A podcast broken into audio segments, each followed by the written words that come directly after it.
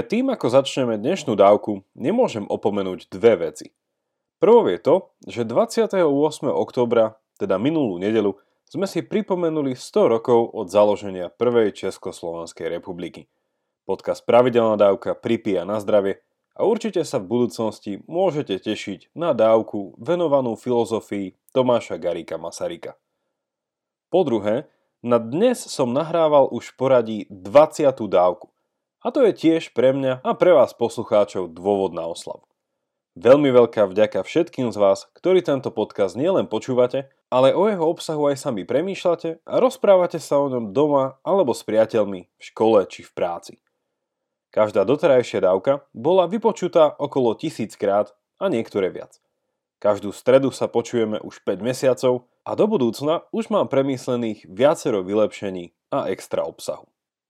Je sa na čo tešiť a opäť vám ďakujem za vašu finančnú podporu, ako aj konštruktívnu kritiku a povzbudenie e-mailom či osobne.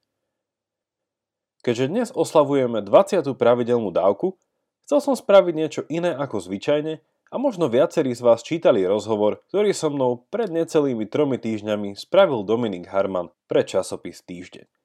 Ak nie, určite vám ho odporúčam. Link nájdete v popise tejto dávky.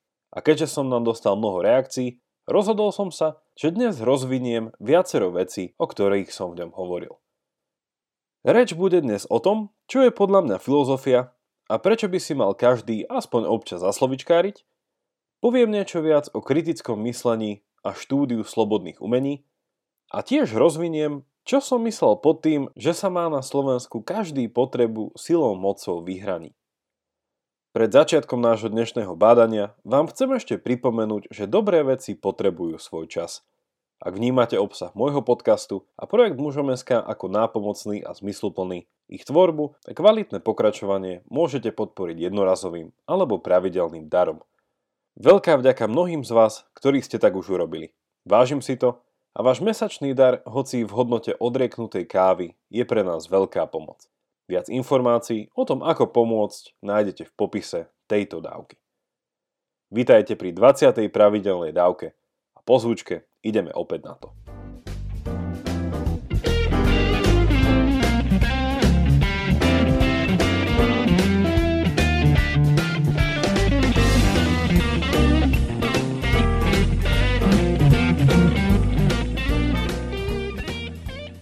V rozhovore o mojej pravidelnej dávke nemohla nezaznieť otázka, čo je to tá filozofia a prečo je často hanlivo opisovaná ako slovíčkárenie. Vysvetlil som, že filozofia sa nezaoberá len tak hociakými otázkami či problémami, ale na mužku si berie niečo, čo môžeme nazvať big questions, teda veľké otázky. Moja obľúbená írska filozofka zvykla povedať, že filozofia je rozmýšľanie, alebo zamýšľanie sa nad najťažšími a konečnými otázkami. A ak si zoberiete bežnú slovníkovú definíciu, zistíte, že filozofia sa venuje štúdiu fundamentálnej povahy poznania, reality a existencie. Keď hovorím o veľkých otázkach, nemyslím tým jednoducho hociakú komplikovanú alebo ťažkú otázku, ale otázky, ktoré svojou veľkosťou presahujú jednu generáciu. A v niektorých prípadoch nie je jasné, že sme sa v ich zodpovedaní vôbec pohli z miesta. Ako prísť na to, či je nejaká otázka filozofická? Odporúčam aplikovať niečo, čo nazvem test dieťaťom. Zoberte si hociakú otázku či pozorovanie a začnite ju ako zvedavé dieťa napádať s neuspokojivým a nekonečným prečo. Ak po chvíli prídete na to, že otázku, ku ktorej vás priviedlo už možno 15. prečo, neviete zodpovedať a cítite, že je veľmi abstraktná, načasová, alebo ako si ďaleko v oblakoch, možno práve vtedy začínate klopať na dvere veľkej otázky. Ako bolo povedané v rozhovore, abstraktnosť neznamená, že sa nás niečo netýka. Skúsme si tento test teraz spolu.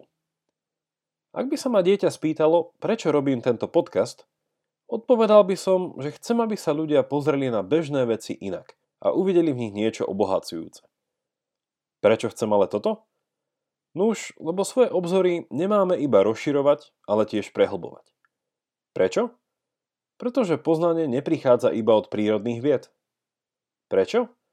pretože tie študujú iba fyzický svet a ním sa naša skúsenosť nekončí. Prečo? Pretože realitu netvoria len veci, ale aj vzťahy, ktoré sú rovnako skutočné. Prečo? Pretože skutočnosť alebo existencia nie je závislá len od našich zmyslov. A tu sa zastavme. Sme v bode, kde sa začíname pýtať otázky, aký svet je. A odtiaľto je to už iba náskok k otázke, prečo svet vlastne existuje. Je dobré, že existuje? A tak ďalej. Toto je malá ochutnávka z veľkých otázok, ku ktorým nás vie po krátkom rozhovore priviesť aj malé dieťa. Ako súrodenec či rodič by ste sa na ne nemali báť odpovedať slovom neviem, pretože podobne odpovedali aj velikáni nielen západnej civilizácie. O filozofii sa ale často hovorí ako o slovičkárení. A v rozhovore som povedal, že nie len, že je to z časti pravda, ale dokonca aj slovičkárenie často potrebné. Kedy? Ak nejde o púhe retorické cvičenie sofistu, ale o snahu pochopiť význam slov, ktorý je ďaleko od samozrejmosti. Ako príklad dám jedno vymyslené tvrdenie, ktoré si môžete aplikovať po svojom. Tvrdenie znie. Spoločnosť utláča zebry. Ak by ku mne prišla nahnevaná zebra s tým, že spoločnosť ich utláča, moje dobré slovičkárenie by mohlo vyzerať takto. Drahá zebra, pozrime sa na to, čo vlastne hovoríš. Čo myslíš pod tým, keď hovoríš o spoločnosti? Spoločnosť je predsa niečo abstraktné a nedá sa chytiť do ruky. A tiež je asi spoločnosť niečo iné ako štát či národ. A teda o čom konkrétne hovoríš? Je spoločnosť ako firma, ktorú niekto riadi? Alebo je to zhluk jednotlivcov? Ak to druhé, ktorý z nich vás ako zebry utlačajú? Všetky generácie? Alebo len niektoré regióny? A čo myslíš pod tým, keď vás spoločnosť utláča? Hovoríš o zle nastavených zákonoch, alebo o nejakom spoločenskom predsudku, či o nejakej emočnej alebo fyzickej újme? Podľa akých skúseností súdiš, že je tomu tak? Hovorila si o tom s ďalšími, ktorí to vidia rovnako? Alebo je to len tvoj dojem? A ešte jedna vec. Keď tvrdíš, že vás spoločnosť utláča, hovoríš o všetkých zebrách? Hovorila si s nimi? Týka sa to všetkých, väčšiny, polovice alebo malej skupiny? Si zvolená zástupkynia tejto utláčanej skupiny? Alebo sa ešte len niečo také formuje? Samozrejme, zebra by mala dosť času a priestoru po každej otázke na odpoveď. A verím, že aj dosť trpezlivosti a odhodlania na každú protiotázku. Bolo by toto iba zbytočné slovičkárenie? Ja verím, že nie. Pretože ako sme videli, išlo len o snahu bližšie porozumieť trom základným slovám, s ktorými Zebrino tvrdenie pracovalo spoločnosť, utláčanie a zebry. V tomto bode verím jasnejšie, že jazyk, ktorým komunikujeme, nie je jednoznačný ako matematický algoritmus. Naopak, je plný otieňov, viac významovostí, vaty, odbočiek a balastu a niekedy aj úplných nezmyslov, ktoré vedia byť podané v lesklom obale. Slovičkárenie tohto typu, ak je robené úctivo, cieľene často vtipné a hlavne so záujmom a vážnosťou, je nielen dobré, ale v dnešnej dobe priam až nevyhnutné. Doteraz som hovoril trochu viac o tom, čo je to filozofia a prečo tak lipne na slovách, a teraz by som sa posunul ku kritickému mysleniu a štúdiu slobodných umení. Fiktívny rozhovor so zebrou bol dobrým príkladom kritického myslenia. A aby som neopakoval to, čo už zaznelo v rozhovori na týždni, Doplnil by som iba nasledovné. Dobrú stratégiu, ktorú filozofia pre kritické myslenie ponúka, je pohľad na tri stupne, na ktorých funguje náš jazyk. Prvý stupeň sme už videli pri zebre a išlo o pochopenie významu slov. Druhým stupňom je pozrieť sa na vetu či tvrdenie, ktorého boli dané slova súčasťou a zamyslieť sa nad jeho pravdivosťou. Je tvrdenie spoločnosť utláča zebry pravdivé? Ako to zistím, či overím? Ide o vedecký fakt? Je to vec spoločenského prieskumu? Aké dôkazy by podložili pravdivosť takéhoto tvrdenia? Potom, ako chápem význam tohto tvrdenia a súčasne viem, či je pravdivé alebo nie, prichádza tretí stupeň a tým je pohľad na argument, ktorého je toto tvrdenie súčasťou. Argument je jednoducho povedané niekoľko navzájom poprepájaných tvrdení, a jeho vnútorná logika je nasledovná. Vzhľadom na hento a tamto vyplýva toto. Argument teda slúži na presviečanie druhých, že ten a ten konkrétny záver je pravdou, ktorú by sme mali z daných dôvodov zobrať na zreteľ. Vráťme sa k zebre, pričom jej tvrdenie chápme ako záver argumentu. Z čoho tento záver vyplýva? Napríklad z takýchto tvrdení. Prvé tvrdenie. Spoločnosť vždy pretláča záujmy väčšiny na úkor menšiny. Druhé tvrdenie. Zebry boli vždy spoločnosti v menšine. A náš záver. Spoločnosť utláča zebry. A toto je ešte raz náš argument. Spoločnosť vždy pretláčala záujmy väčšiny na úkor menšiny, zebry boli vždy spoločnosti v menšine a z toho vyplýva, že spoločnosť utláča zebry. Tretí stupeň našej stratégie na zlepšenie kritického myslenia si tu kladie dve otázky. Prvá, sú tieto tri tvrdenia navzájom správne logicky prepojené? A druhá, sú všetky pravdivé? Tu by sme sa mohli hĺbšie ponoriť do tej časti filozofie, ktorá sa volá logika, teda štúdium platného vyvodzovania či vyplývania. A ak by vás ďalšia všeobecná analýza argumentácie zaujímala a chceli by ste o nej samostatnú dávku, napíšte mi na pravidelná dávka zavináč mužom SK. Pre zopakovanie, filozofia touto trojstupňovou stratégiou podporuje kritické myslenie v tom, že najprv hľadí na jasnosť použitých slov, následne na pravdivosť daného tvrdenia, ktoré tieto slova obsahuje, a nakoniec na platnosť a celkovú pravdivosť argumentu, ktorý s týmito slovami a tvrdeniami pracuje. Pozeráme sa tu tak na slova, vety a argumenty. A to nás posúva k slobodným umeniam. Možno ste toto slovné spojenie už počuli a v skratke hovorí o spôsobe štúdia, ktoré bolo nielen celoeurópsky rozšírené ešte aj počas skorého novoveku. Jeho názov je odvodený z jeho funkcie.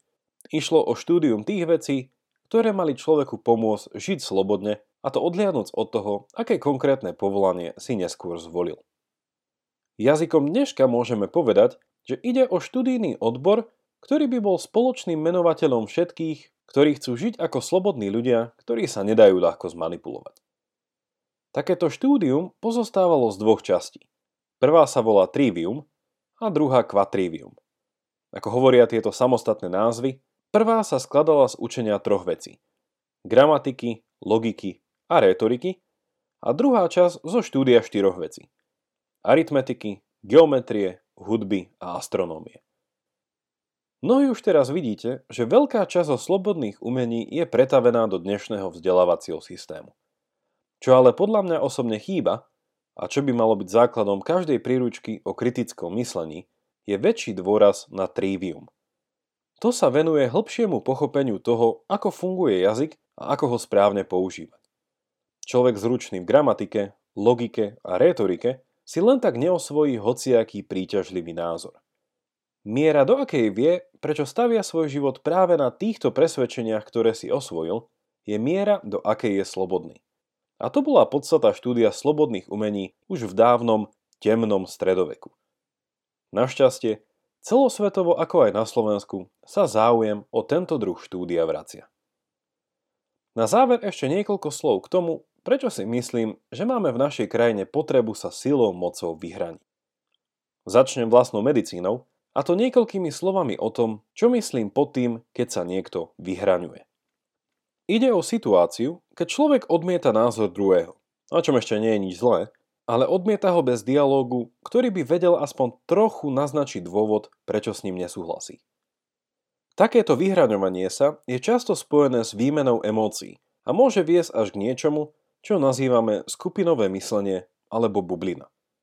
Ja patrím do jednej skupiny, ty do druhej moja je lepšia ako tvoja a ešte ti chvíľu potrvá, kým prídeš na to, ako sa veci vlastne majú. Prečo si myslím, že sa k takémuto vyhraňovaniu ľudia často utiekajú? Poprvé, je to istý druh jednoduchej myšlienkovej sebaobrany. Vidieť svet čierno-bielo jednoduchšie, a to hlavne ak sám seba vnímam ako súčasť tej dobrej strany. Po druhé, vyhraňovanie sa má v kritickom myslení svoje miesto, a to na jeho začiatku. Teda vedieť jasne určiť opačný názor a podrobiť ho kritike. Ale ako človek rastie, nevyhnutne začína vnímať, že veci nie sú také jednoduché. Vzájomne sú často zvláštne poprepájané a že niekedy je lepšie viac počúvať a pýtať sa, ako bezhlavo tvrdiť. Prehnanie sa nevyhraňovať je teda náročné. Nepríde to často samo a človek sa to musí vedome učiť. A to chce čas a veľa omylov. Inými slovami by som to povedal takto. Schopnosť vyhraňovať sa je akoby našim ľudským východiskovým stavom a postupne sa ju učíme prostredníctvom konfliktov a dialógu transformovať. Po tretie, keďže nie som zástanca relativizmu, prílišné a ustavičné vyhraňovanie sa vnímam ako milnú snahu o niečo dobré. A to istý druh univerzálnej jednoty. Problém je tu ale v tom, že jednota je vnímaná na štýl my máme pravdu a vy už nie.